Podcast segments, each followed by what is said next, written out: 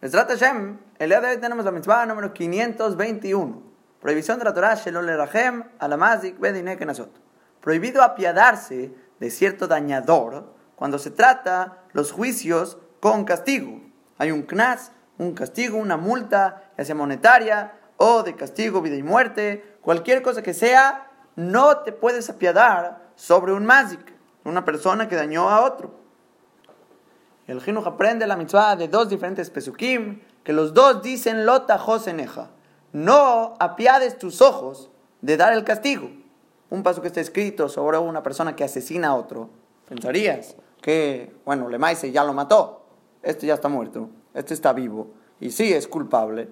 Pero ¿por qué lo vamos a castigar? ¿Vamos a matar a otro yudí? ¿Qué ganas? No vas a revivir al otro. Dice la Torah, no me importa. Lota joseneja no apiades tus ojos sobre él, el asesino merece pena de muerte. Y lo mismo está escrito, Lota Joseneja, más adelante, Perkyutet Pasuk Hafalev, sobre pagos monetarios. Ya sea que le dañaste el ojo, el brazo, la pierna, que tienes que pagar el valor del miembro de esta persona. Y dice el Jinuj, no vayas a decir que pobre de esta persona, que le cortó la mano sin querer, o lo ensegueció sin querer, y te vas a piadar de él porque le maíz ya está hecho el daño. Dice la Torah, prohibido perdonar este tipo de deudas. Lo tajos eneja. No apiades tus ojos sobre las multas que pone la Torah. Ya sea asesinato, ya sea monetariamente, no puedes apiadarte de estos daños. Ahora, una persona podría llegar a preguntar, ¿por qué no? ¿Por qué no nos podemos apiadar de él? ¿Por qué no le perdonamos estas multas, estos castigos? La Torah está escrito de la Genoyam. Es el camino placentero. Mejor ni botea shalom. Todos sus senderos son paz. Solo buscamos Gesed, Rahamim, buscamos las mejores cualidades. ¿Por qué ahorita la Torah nos dice, no, aquí no hay perdón? Prohibido perdonarlo, tajó, seneja y castígalo. ¿Por qué acá dos está pensando en la Torah que esta es la conducta correcta con los maziquín, con la gente que daña. ¿Por qué? ¿Por qué no nos apiadamos de él y aceptamos que hagan teshuvah, que se arrepientan? ¿Y por qué buscamos ese castigo?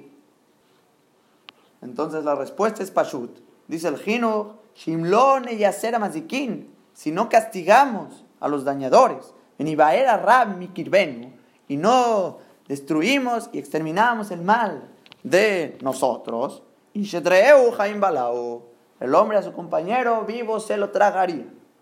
Esta es la expresión que usa la Mishnah en Abot, la Mishnah Si no fuera por el temor que impone el gobierno en la gente de no traspasar las leyes, de dañar, de robar, de romper, y Shedreu Jaim Balau, un hombre se tragaría a su compañero vivo. Kol Dialim Gabar, el que sea más fuerte, él gana, se fortalece sobre los demás y ya, punto. El que sea que es más fuerte gana. Dice el Jinuj, por eso se tiene que castigar a los maziquín, a los dañadores se les castiga, porque si no, no habría un asentamiento de los países, no habría shalom, todo se destruye y por eso esto mismo es dar que no. Castigar a este tipo de gente que daña a gente, que mata a gente, esto es el camino placentero y el camino de la paz. Es algo pashut, lógico. Y dice el Jinuj, en Zorech le no hay necesidad de alargar en esto. Ahora, pero yo personalmente no me quedo satisfecho con las palabras del Gino. Porque Bishlema, si estamos tratando de un Rasha, una persona malvada que va, daña, asesina, es una persona que a propósito está yendo a hacer estos daños, obviamente, no nos vamos a piedar de él, porque si no, aplica lo que dice el Gino, y Shedreu Jaim Balao se van a comer a la gente viva. Pero sabemos que incluso si fue sin querer, aplican castigos, multas, y tienes que pagar lo que dañas. Es una Mishnah Mefurash en Babakama, Javbaba Modalev, dice Adam Muad Leolam. La persona es propicio a dañar siempre. Ben Shogeg, Ben Mezid, ya sea sin querer, a propósito, Ben Er, Ben Yashan, despierto, dormido.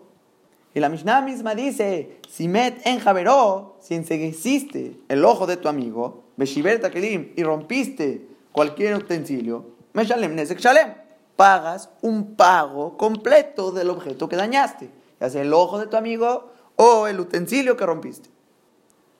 Y sobre esto también recae el paso que dijo el Joinuj, lotajos eneja. No apiades tus ojos de no llevar a cabo este castigo, esta multa de pagar lo que dañaste. Y ok, si es a propósito, ya dije, entiendo, entiendo que hay que pagar, hay que tomar la responsabilidad y lo obligas, no te apiades de él, porque si no, cualquier persona va a romper lo que quiera. Pero la Mishnah dijo incluso sin querer, o incluso dormido, si dañaste tienes que pagar. Y no nos vamos a apiadar de ti. Nada de piedad. Y la pregunta es, ¿por qué no? Hay testigos que dicen no fue su intención. ¿Por qué no? Entonces, si me hubieran hecho a mí la pregunta, yo contesto, mi tunja, de tu propia carga que me estás trayendo para preguntarme, yo te contesto, mira lo que dice esa Mishnah mismo. La Mishnah en Babakama dice, Adam Muad Leolam. La persona es propicia en dañar siempre. Que Muad es el término que eres propicio a dañar. Así como el toro después de tres veces que ya corneó. Lo consideramos Muad, ya tiene una hazaká, ya normalmente va a dañar, se considera dañador. Igualmente la persona aquí es propicio a dañar. Y dice Leolam, Leolam es para siempre. Eres propicio a dañar, tienes que tener cuidado con tus acciones. Es algo obvio que la Torah espera de ti, que como eres un bardat, una persona que piensa con conciencia, que no puedes caminar y hacer lo que se te plazca y romper cosas sin querer, asesinar sin querer y hacer cosas con irresponsabilidad. Si rompiste algo, dañaste algo o hiciste cualquier acción que perjudique a otro, no vamos a apiadarnos de ti. La Torah te considera ya como un dañador y tienes que tener cuidado con tu cuerpo, con tu persona y tienes que pensar las acciones que estás haciendo, lo que repercute en tus acciones. Y como ejemplo, palabras de Rabeliao Steinhardt hay tres maneras de azotar la puerta. Primera manera de azotar la puerta es que la azotas para que la gente se dé cuenta quién entró. Entró el Rosh Yeshiva, el Rab, para que se den cuenta quién está aquí y lo honren. Es un tipo de ruido para honrar a otro. Que ese tipo de azotar la puerta está bien, estás haciendo cabo de Torah. Después está la persona que se enoja, le entra una furia tan fuerte y lo primero que hace es azotar la puerta. Este que Rasha, no puedes enojarte de esta manera. Y por último, está la persona que inconscientemente azota la puerta. Entra, sale del cuarto azotando puertas sin pensar lo que está alrededor de él. Puede haber gente dormida que le molesta, que no quiere escuchar azotones de puerta. Y sobre este tipo de personas decimos, Adamu Adre Olam. La persona es muad, eres propicio a dañar constantemente, que tienes que dejar de hacer acciones inconscientes. No puedes azotar y caminar y romper y tirar vasos. La persona tiene que saber que la Torah te considera un mazik, eres un dañador, constantemente eres propicio a dañar y por lo tanto no nos vamos a piedar de ti. Hagas lo que hagas, hay castigo, pagas y eres responsable de tus acciones. Y ese es el pshat en la mitzvah. No nos vamos a piadar de los dañadores, aun cuando es sin querer. Porque no solo porque el mundo no se mantendría, aun cuando es sin querer. Porque no podemos dejar a la persona que vaya haciendo acciones y decirle está bien, está bien. No está bien. Tienes un segel, una conciencia y tienes que actuar de la manera que no molestes a los demás. Y nada más acabo con las palabras que escuché Beshem, uno de los Gedolim, que uno de los propósitos principales de la creación del hombre es que no molestes a nadie, que pases toda una vida, 120 años, sin molestar, sin estorbar, sin perjudicar y dañar a otros. Al revés, que tu presencia sea un gusto y que no sea un estorbo, una molestia hacia todos los demás. Que pases sin molestar.